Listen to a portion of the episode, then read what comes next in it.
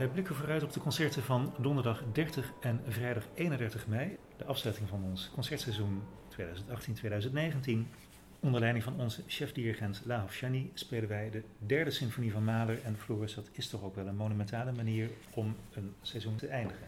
Dat kun je wel zeggen. Ehm, ik vind het ook ergens ook wel weer toepasselijk dat de eerste uitvoering op hemelvaart is.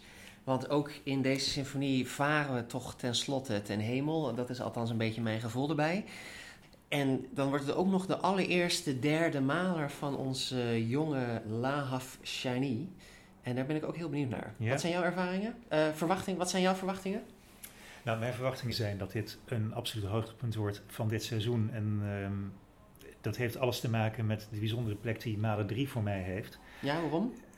Ik denk dat Maler 3 wel een van die eerste werken was die mij het idee gaven dat ja, symfonische muziek gewoon alles kan zijn. Ik las later dat Mahler zijn vriend ehm, Bruno Walter op visite had in uh, de plek uh, waar hij dat de derde had gecomponeerd. En dat Walter nog helemaal onder de indruk was van het berglandschap, de Alpen die hij zag. En dat Mahler zei, joh, daar hoef je helemaal niet naar te kijken. Dat heb ik allemaal al gecomponeerd in de derde symfonie. ja, ja, precies. En dat, ik snapte dat, want dat effect heeft Mahler 3 eigenlijk nog steeds op mij. Het is, het is groter dan je zou kunnen denken dat muziek kan zijn. Ja, ik ben het helemaal met je eens. Het is ook zeker een van mijn absolute favoriete symfonieën. En ik ben ook heel benieuwd naar hoe Lahav dit gaat doen. Ehm, het enige wat we met hem uh, aan Mahler hebben gehoord hier in Rotterdam... dat zijn een aantal van die prachtige liederen...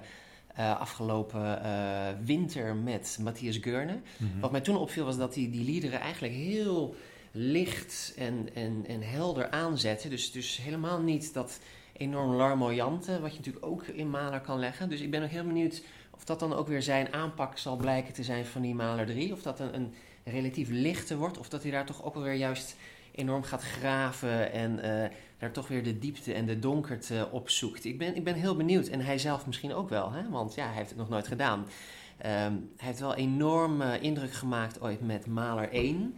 Dat was lange tijd zijn lijfstuk, hè, toen hij een jaar of uh, 24, 25, 26 was. Ook met de Wiener Philharmonicers de debuut gemaakt met dat stuk. En ik denk dat hij daar nu even genoeg van heeft van die Maler 1. Hebben we ook voorlopig geen plannen mee. Hij wil ook gewoon door, uh, verder uh, Maler ontdekken. Hè, volgend seizoen de tweede Maler, die hij dan voor het eerst gaat doen. Um, sowieso hebben we een waanzinnig Maler-orkest eh, op het podium zitten. Dat helpt ook enorm. En ja, ook wat, wat, een, wat een mooi afscheid van onze twee hornisten in juist die Maler 3. Vind je niet? Ja, alsof het werk gekozen is om inderdaad deze horens uh, te mogen uitzwaaien. Onze Martin en onze Jos, die al jaren, decennia meespelen. Uh, misschien moeten we gewoon even luisteren naar dat begin van Maler 3, waar maar liefst acht hoorns tegelijkertijd van het podium lijken te knallen. Ja, de zomer komt binnenmarcheren. Laat me horen. Thank you.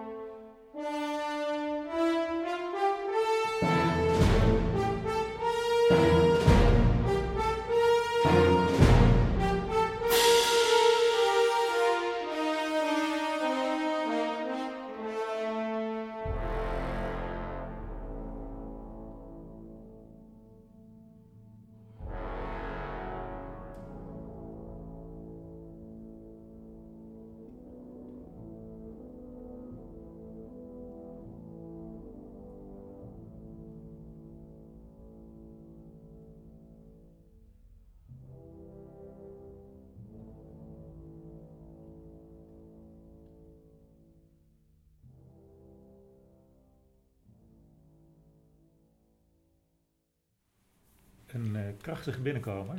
Ja, het is Maler meteen uh, serieus. Hè, bij hem geen um, oppervlakkige Bob Ross-achtige natuurschilderingetjes. nee, het ging hem echt om de oerkracht van de natuur. En dat is meteen heel erg duidelijk bij dat eerste deel. dat ook krachtig en schieren heet.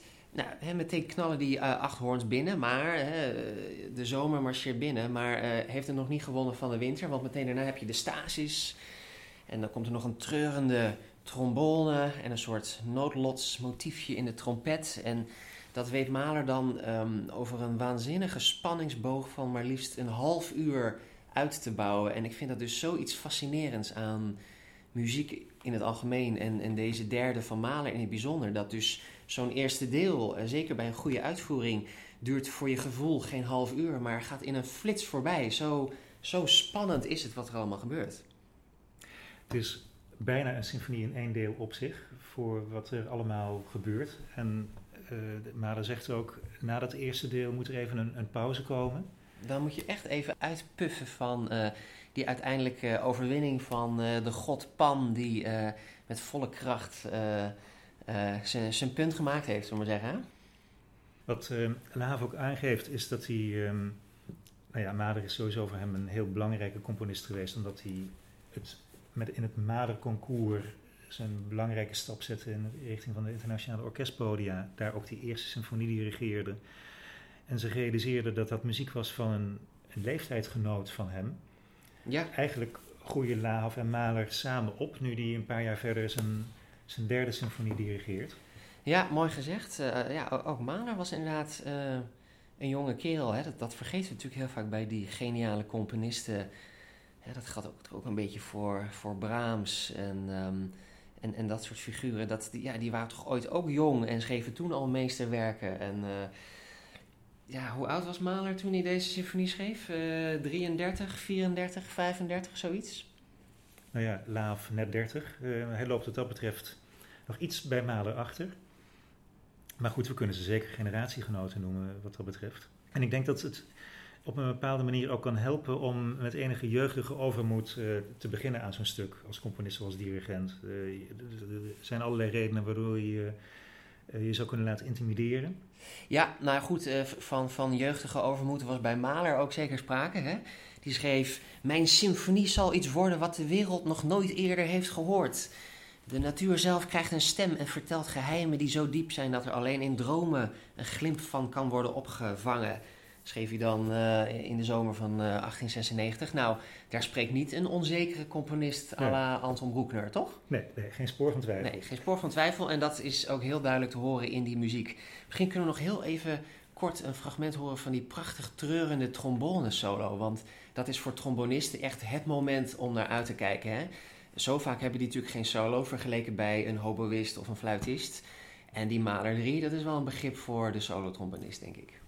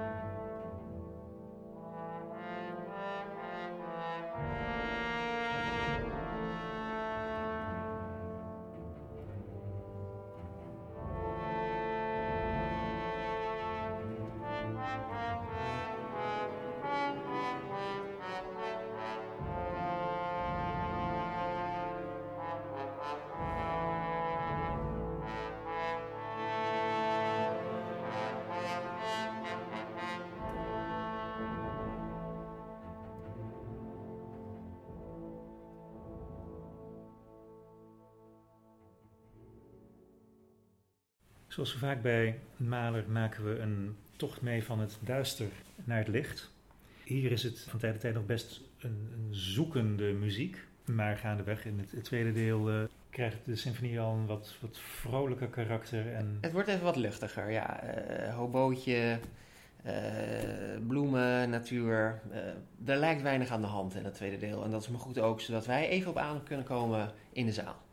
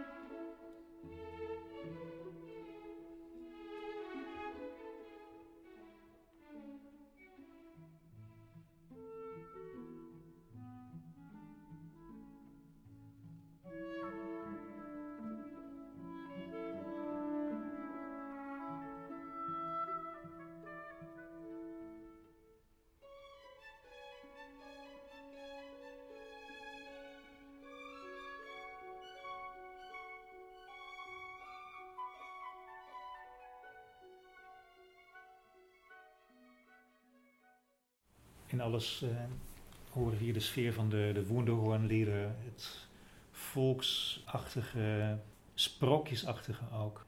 Even een adempauze, zoals je zegt, uh, tussen de um, wat grotere emoties die uh, hier omheen zitten. Ja, en dan daarna een, een wat wilder scherzo. Je zou kunnen zeggen, in het oorspronkelijke plan van Mahler was dat het deel waarin uh, het dierenrijk werd geportretteerd na de bloemen van het tweede deel. Um, uh, daar komt het allemaal weer wat meer op gang. Is ook gebaseerd op een eerder lied van hem. En dan aan het eind van dat deel vindt er een soort oerschreeuw plaats. Die ik altijd heel fascinerend vind. Een soort kosmische uitroep lijkt het te zijn. Echt heel hoogdravende muziek. En dan meteen daarna horen we het vierde deel, waar dan de mens zijn intrede doet. Uh, en ja, het, het leed van de wereld betreurt.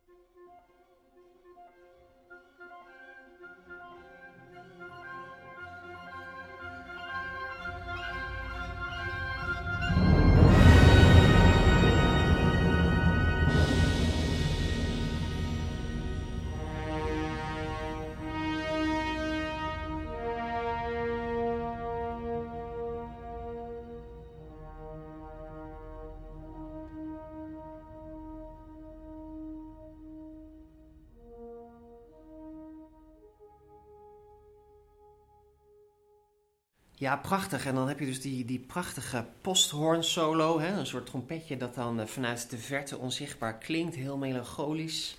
Gaat Giuliano Sommerhalder straks spelen. Hè? Alle, alle solisten in het orkest worden aangesproken. En dan dat contrast met dat, dat drukke scherzo uh, gedruis. En dan die, die uitbarsting aan het eind. Ja, dat is dan vervolgens de perfecte entree voor de mens. Hè? Die uh, zijn opwachting maakt en met tekst van uh, Nietzsche, normaler gebruikt, bespiegeld op het lijden en um, de wens naar, uh, ja, de wens naar eeuwigheid, naar verlossing.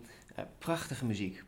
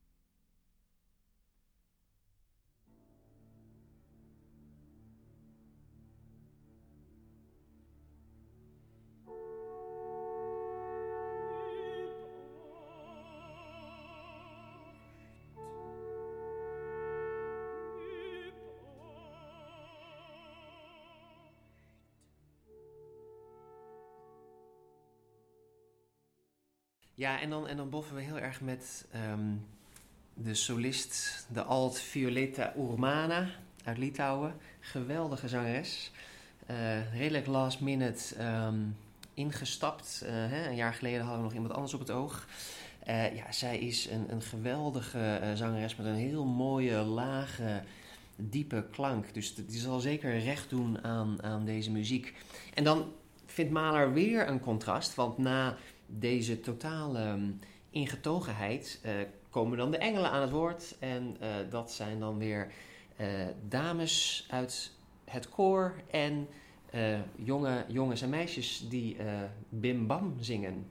Waarmee de stemming radicaal omslaat Totale van omslaan. uitzichtloze vertwijfeling naar troost. Het komt allemaal goed als we maar vertrouwen hebben. Het is, het is een soort, ja, letterlijk kinderlijke naïviteit. Um, en daarmee dus ook een, een, soort troost die, die voortkomt uit die, die kindertijd van... Hè, uh, het is een sprookje met een goed, uh, met een goed einde.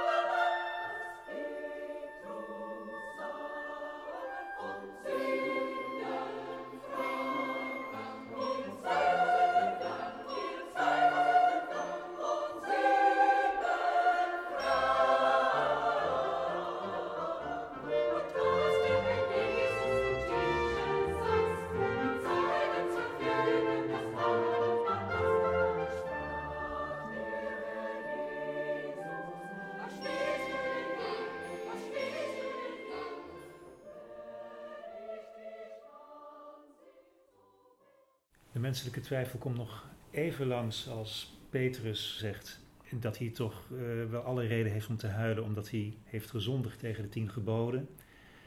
Maar hij krijgt dan de geruststellende woorden te horen: bid maar tot God en het komt allemaal goed.